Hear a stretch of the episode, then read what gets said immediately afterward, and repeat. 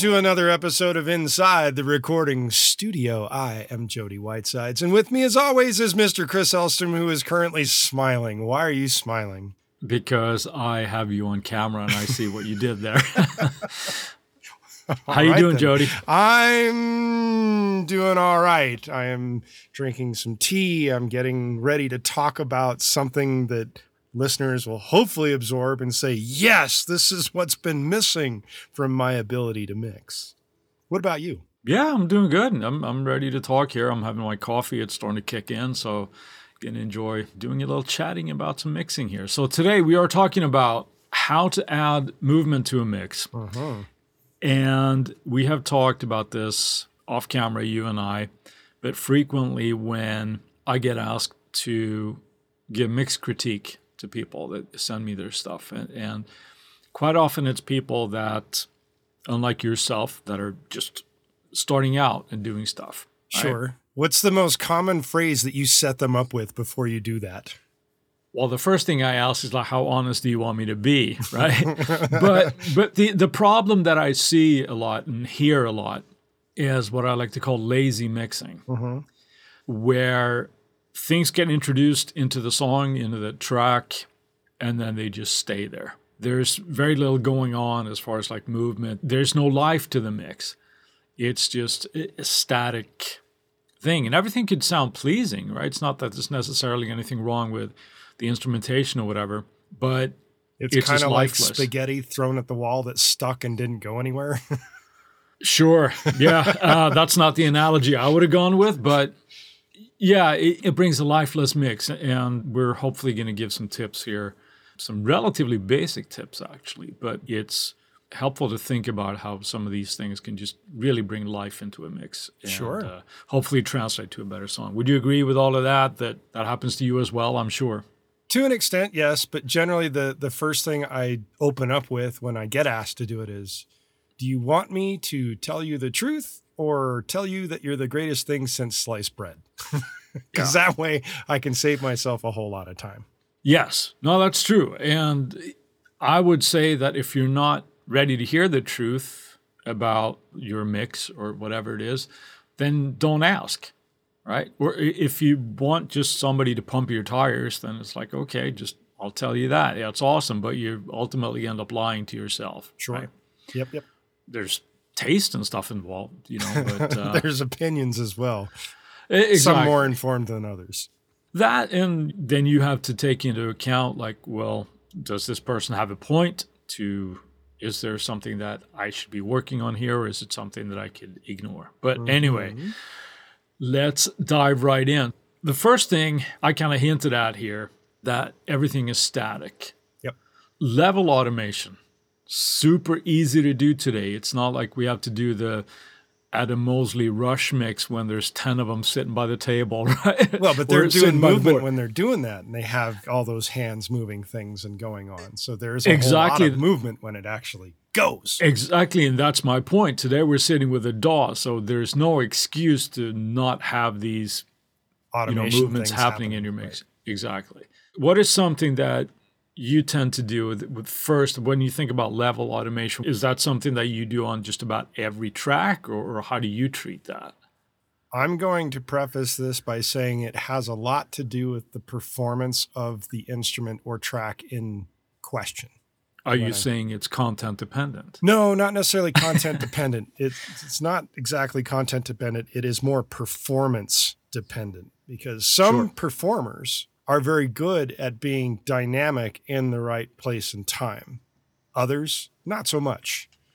So when they're a good dynamic performer, you don't have to touch the fader nearly as much unless something gets a tad too extreme, which generally speaking doesn't happen a whole lot if they know what they're doing. But let's say they don't know what they're doing. They're either going to keep that performance at a static level or they might overdo it by getting too quiet in one spot and too darn loud in another.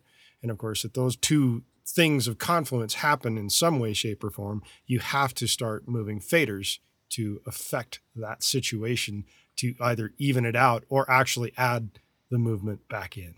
Yeah, I would agree with that. That's one aspect of it. But let's say on the flip side of that, Mhm. that you have an instrument that by its very nature is not super dynamic. Let's say that you have like a distorted guitar, mm-hmm. right? Generally, not a whole lot of dynamics going on there. Then I'm talking about level automation in the sense that, okay, well, let's say this wall of guitars comes in and kicks you in the face right at downbeat of bar one, right? Did I lose a tooth in the prostheth? Yes, quite. Yes, I- if it's heavy enough, you will. All right. But then, you know, you might bring him down, even if it's just a couple of dB in the verses, for example, like Yes. to, to, to make that breathe a little bit. And it doesn't have to be drastic movements, but a little bit can go a long way here. So I'm talking about those kind of level automations as well. Yep, I agree. I would do that.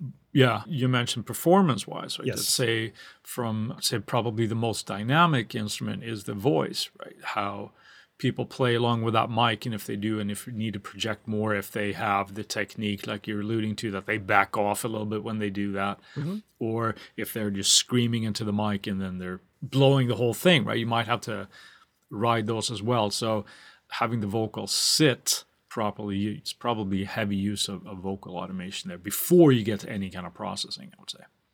Yes, to an He extent. says. in terms of the vocal, I'm going to slightly disagree with that. I will tend to find the loudest portion of the track and set the compression and things mostly to that. And then for the softer portions, I will ride that into the compression a little bit so that you get that slightly more even nature of the dynamic of the performance. Does that make sense? Because if you set it Yeah. and you're doing all that prior to going into everything, then you don't quite get the same dynamic out of it, I guess would be the best way of saying it in what I'm trying to cut across here. Yeah, no, I- I, think I get what you're trying to say, and I agree with it. I would also caution against using a compressor as a mixing tool to completely not have to do any kind of automation rights. And I No, know no, no. that's not and what I, you're that's saying. not what I'm trying to say. No, And I At know, the same know. time, I actually still ride automation post compression anyway, right. but I don't overly compress unless that's the nature of what's needed for that particular vocal part or any other instrument part for that matter. Generally, you don't want to overcompress that. That's my point. Yeah, no, but I'm saying there, there's a lot of muddy waters here that we can we can kind of get into because it is very tempting. Like if we have a dynamic vocal, mm-hmm. and you say that, well, you set it to the loudest point of compression, so you kind of tame those peaks and even out the the performance just a bit, mm-hmm. right? Yep. If you have such a dynamic performance that at some parts it's not even registering on the compressor. Well, you might get an unexpected result. Let's You say might, that yes. way. Right. And So if it's that start, particularly drastic, I'm going to actually probably chop that particular vocal track out, duplicate it, put the quiet thing that's not even registering, and re-deal with it on its own track in that regard. now th- this is turning into a little bit of a, of a vocal mixing kind of a thing. Yes, but, let's not go there.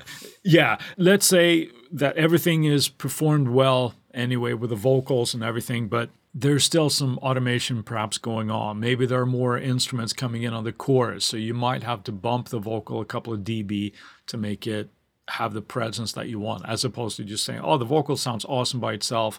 It's going to stay at minus 18, whatever, on my fader through the whole track, right?" But is that really doing it for the song? So that's what I'm talking about, adding a little bit of movement to the Mm-hmm. mix. And, but the vocal might not be as as obvious because you want that to be prominent throughout. But um, Generally speaking, yes. generally speaking, absolutely. Another tip that I think I actually learned from you initially, Uh-oh. and no, this is a good one, but it is in the um, transition of sections. Let's say that you're going from the verse to the chorus. If you have like a big impact, to actually do a little bit of a volume automation on the master fader going into a different section. Yes. And I'm talking just very, very little, maybe like a dB or something, and then having a slow come back down, or even just slight volume automation through sections as it is, right? So Yes. the chorus could be a little bit louder. That's another kind of cool little trick that you can do to, to add some extra impact. Yes, I do that a lot. Do you do that with just about every mix? Just about think? every mix, I do that. Yeah. Each part gets a slightly different volume level just to get that additional interest. You bring the verse down, you bring the pre-chorus up a little bit, you bring the chorus up a little bit more. There's a little bit more to the automation than that because I'm doing another, like as you say, a bump right on the the downbeat of each section to really make that section pop when Yeah. it hits that part if it needs it. Some songs you don't do that, but I would say 95, 97% I'm doing that. Yeah. So- this is obviously dependent on the arrangement as well, because you probably wouldn't do that if it's just like an acoustic guitar and a vocal, right? But if you have more instrument, really, you've done that yeah, in I've that done case it too. in just uh, yeah, in very, very sparse mixes. I do it. it. It's not as drastic, but I still do it. Hmm. Yeah. Okay. I'll have to pay a little extra attention next time you send me a mix for Uh, on on the Yeah. But I then mean, again, if, I, if if you've you're done- not hearing it and I'm not saying anything, then I'm doing my job right. That's right. Absolutely right. Other things of, of, you know, when we're introducing tracks into a mix here, just with a level automation, let's say that you have a didgeridoo going through the whole song, right? Yeehaw. That's just an play along, right? instrument. right? but insert your favorite esoteric instrument, whatever it happens to be, or whatever element in the mix. Mhm. Does it really need to stay at the same level all the time? Yes. Or do you? No, I'm just kidding. Well, if it's did you do obviously, but no, but but but the idea of making those decisions where bring it down a little bit in sections, maybe uh-huh. take it out, and it gets into a little bit of arrangement issue here. But just using track automation for all of those things and consider it what is going on, and add life to a mix. Level automation, step one, when it kind of comes to that, right? I'm going to add just something a little bit that you can steal away from the pop mixing world, especially for somebody that's in the nature of Katy Perry or a Lady Gaga or Pink. And I'm seeming to be on a female kick right here. A lot of their songs have multiple hooks going on all the time. And Yeah. when you have stuff like that going on, it makes it easier to add that movement because all you have to do is pick which hook do I want getting the prominence at this particular point in the song. And when you don't have constant hooks like that, you still have to think, well, what instrument should be more prominent at this point? Yeah, and you can change that out. And that's part of that whole level automation thing that goes on. It's like, do I want the piano to creep up a little bit here? Would I rather have a guitar or the bass or even the drums or the vocal or in a background vocal or something in a particular section of the song to suddenly get a little bit more importance? And doing that adds that additional movement that you're talking about just from level automation. Does this add Yeah. a lot of time to your mix? Yes, it does. Yeah, but it's worth it in the end. I mean, unless you're on a super crunched deadline, right? We have to Mhm. turn a track in, but it does add a lot to it. And it's it's always so frustrating when you've done a mix and you listen back to it perhaps years later even, right? And you go, "Oh, I wish I would have done this or I would have done that. I should have done those." Well, do all those things while you're doing it, you know? Yeah. Well, So- the other so- thing too is you- might not be thinking about it, so you need to grab the ruler 20 years later and slap yourself on the back of the hand and be like, "Bad mixer, bad mixer. Do it better next time." or uh, yeah, just be aware of it, right? We Sure. all have those things. We- Nothing is ever finished. What do you say? A mix is never finished; it's just abandoned, right? But those little things, the, the little extra things, it's it adds a lot. It adds a lot. Last thing on the volume automation it's just a mix I did uh, just this week, where a lot of times we think about the drum kit as a whole Yeah. as just that's the foundation of, of the track, right? And it tends to stay there. It goes up at a certain level and then it stays. It doesn't really do anything. Well, one thing that I did on this particular track was when there's drum fills in between sections, perhaps just ride those a little bit if they need to, right? And it Yeah. can just make that pop out a little bit more. So Yep. don't be afraid of if it's just like a foundational instrument, if it's a bass line that's going on, adds that foundation. But when the bass player goes up and it plays a lick an octave higher, right? Maybe ride that a little bit, make that stand out to give the bass player some props, damn it. You know? Yeah, do it. Yeah. And just to kind of go back to the vocal thing really quick before we put Yeah. on. Let's do it. As an example, a mix that I just finished late last week. Singer, quite dynamic in the song, Mm-hmm. had a couple of spots where the verse comes down pretty far before it rides into the pre chorus into the chorus. I had to do rather extreme volume rides. Now, if you were to listen to that vocal soloed, it would sound a little bit out of sorts. But when Sure. you put it into the track with the rest of everything else, it actually keeps the clarity of what she's singing and saying in check. And I did not use compression, so to speak, to try and solve that by over compressing the normal area of the song and trying to make the very tail end of these really quiet parts fit into the compression. And that's why I said sometimes you have to take it onto another track and alternate the compression. But what I did, as I mentioned earlier, I'm riding that area into the compression with an actual volume automation on the track.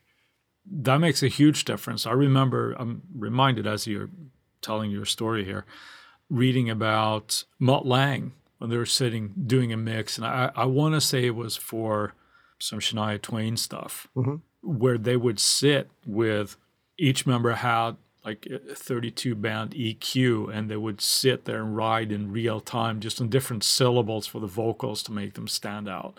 So now that now that's a level of perfectionism that is a little bit beyond most of us. yeah. But uh, you can't argue with the sound of those records, you know. No, he certainly kicked So- it in the ass. And with that, we're going to take a quick break for a word from our sponsors. And we're back. And at this point, we're going to talk about panning. Yeah. How do you use that to make some movement happen, Chris?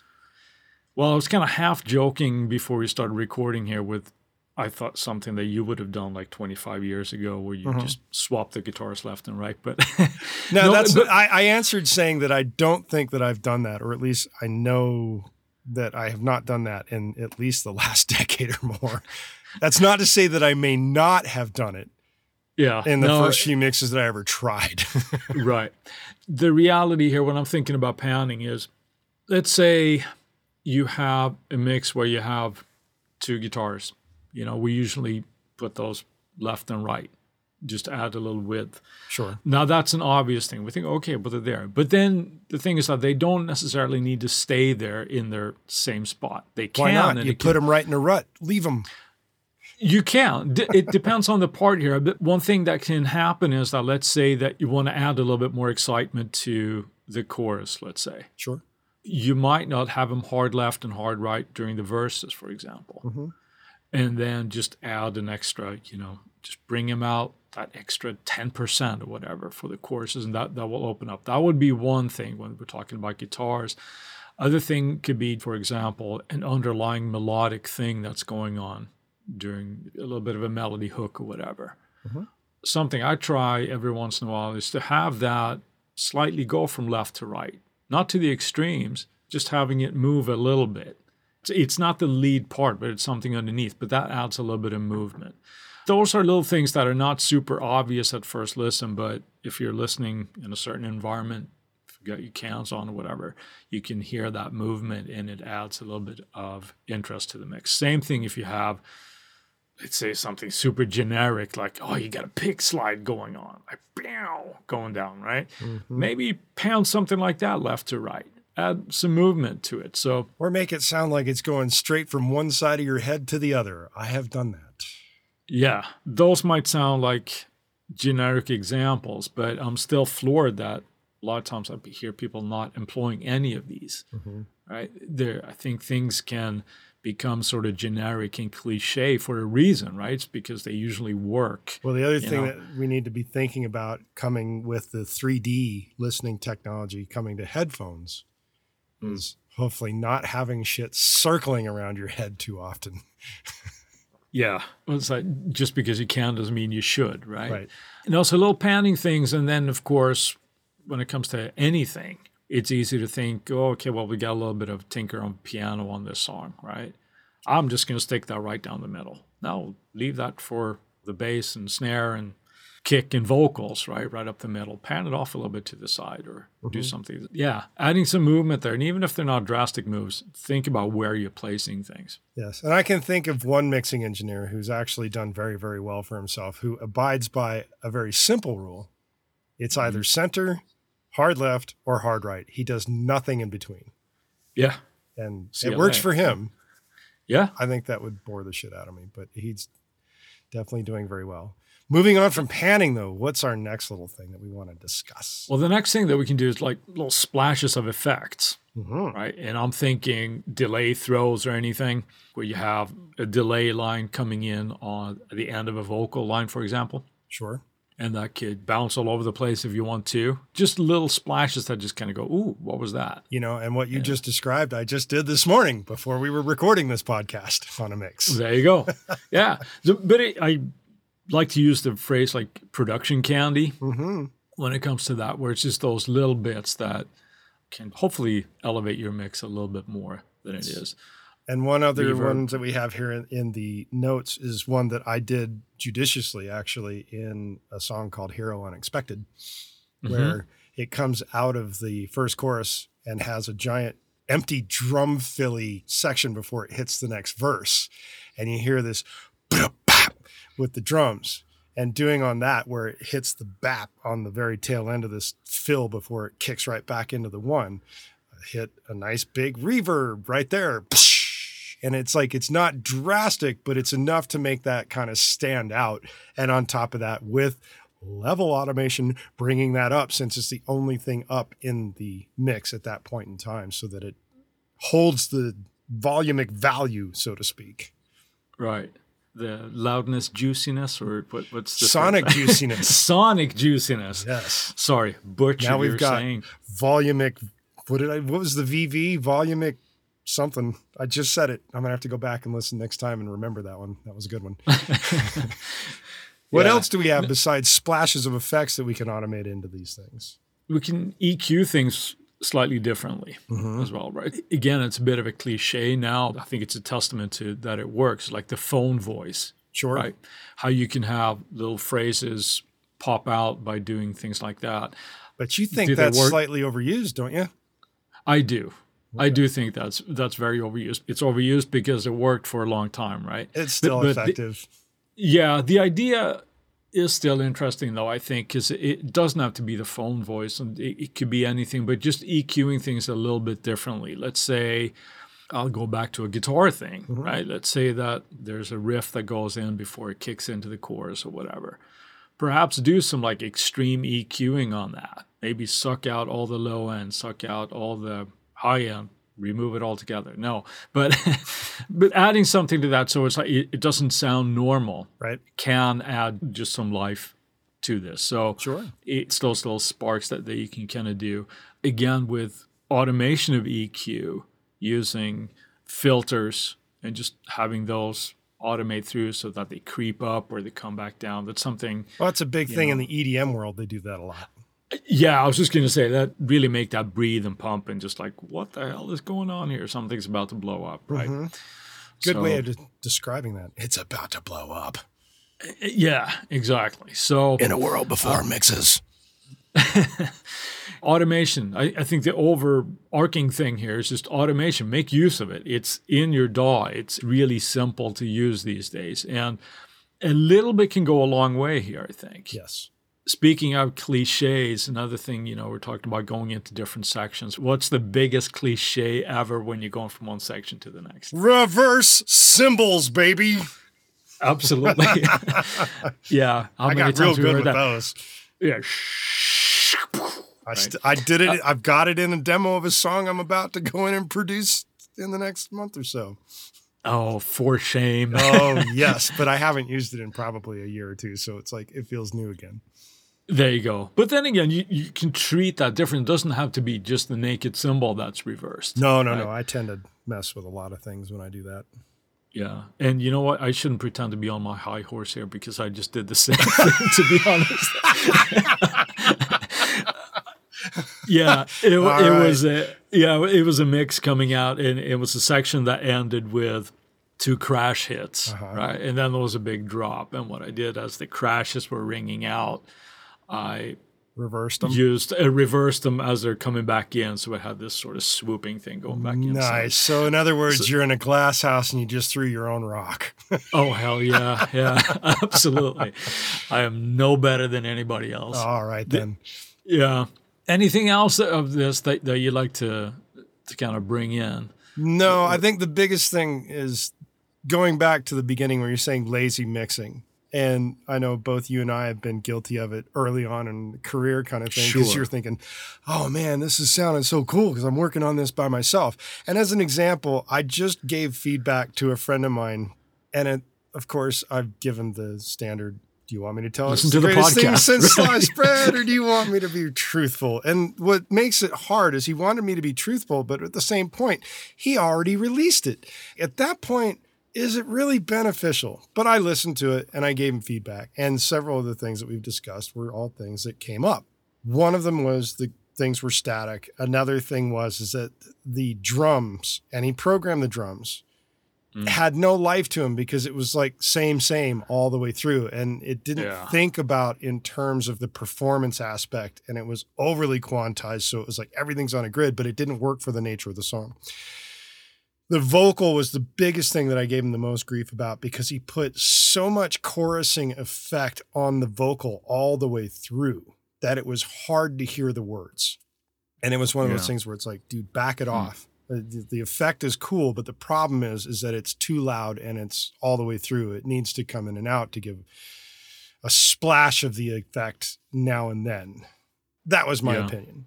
And so he took it all. He didn't get angry about any of it, which was great. Essentially the idea here is is that he did a lot of the things that we're now talking about in this particular episode. Unfortunately, he didn't hear it prior to this. To do these things in moderation and to Yeah. not overdo it unless the effect sells the point that you're trying to get across. And it's usually not 100% of the time is the effect ever going to sell the entire thing. You have to use things in moderation. That is my gut feeling on that. Yeah, absolutely agree. Because I mean, we're talking about this, and and it makes it sound possibly like you have to automate everything through the whole song. No, that's Right. why I mentioned if the performance is great, you don't have to do as much. Yeah, but it's also a little bit goes a long way, right? It could be just a matter of a couple of dB here and there, right? Just so that something is happening, and but have it work for the song to kind of get the emotion across as well, mm-hmm. right? You know what else really drives this home? What's that? Having something like the UF8 or the PreSonus Studio 16, is that what the thing's called? The automated DAW boards where you can just oh, ride oh, yeah, faders yeah, yeah. with your hands so that you're not trying to draw all this shit in.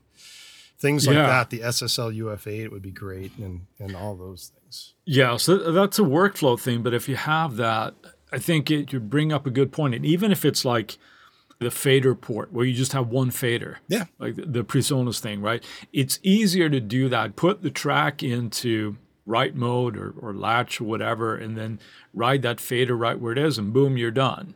Well, right? it The makes it a lot of- easier, that's for sure. Yeah, as opposed to opening it up and drawing it in. That we can still do that, and I still it's obviously there's no excuse for not doing that if we don't have a controller. Mm-hmm.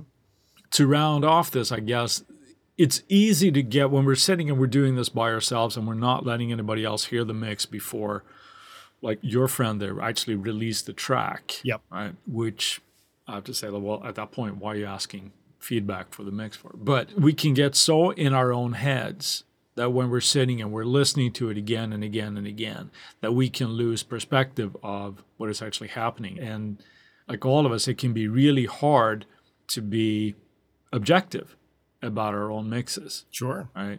Taking a step back or letting somebody else hear it because they might go like, "Hey, Chris, that guitar comes in right there. That doesn't work, or it's too loud, or I can't really hear it." Perspective, perspective, and add some movement to the mix with some automation, man. Aw, And bring some yeah. back into it. Yep. So let's get some different perspective on something else now called the Friday Finds. What have you got this week, Chris? Well, you know me, Jody, I do. and if you've been listening to the podcast for a while, you're probably aware I'm a huge Heavyocity fan. You don't say. I, oh, I do say I love Heavyocity. I love their stuff. And they have a new freebie. They have a new series called Foundations. And I mentioned them in the past, but we got a new sample instrument from Heavyocity. It's called Nylon Guitar. Mm-hmm. In true Heavyocity fashion, it is more than just a well sampled acoustic guitar. Oh boy. So you can use it to create pads and all this kind of stuff. There's also a shocking lack of distortion in it. but for a nylon guitar, you don't say. Well, from being Heavyocity, but it is a really, really cool thing. And even if you don't think like, oh, I, I don't need a nylon string guitar, I'm not doing this and that, but it is so much more than that. It's awesome to create pads and all sorts of just like rhythmic beds and things in your track, and it's free. So it's good. Yeah, nylon guitar from Heavyocity and part of their foundation series is my Friday find. Fun. And what about you? What have you got for us? I'm going with something that I believe is called Tat Tat.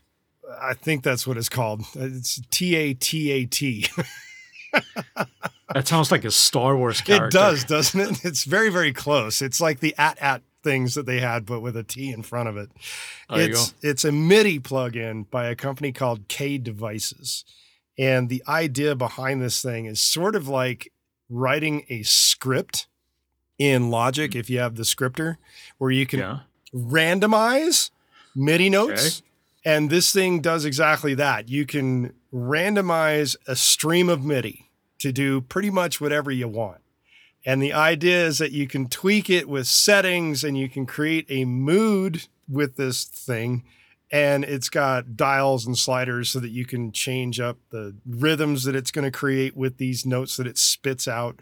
And what it does is essentially randomize just notes with velocity patterns and lengths and all that kind of thing. So you can create some really funky, crazy, maybe somewhat atonal shit with this, but it has moments of brilliance where you can then go back and say, at this point where it did this, select that, keep that, and move on. And then you can also use whatever you want to keep as something that can be a foundation for where it jumps off next.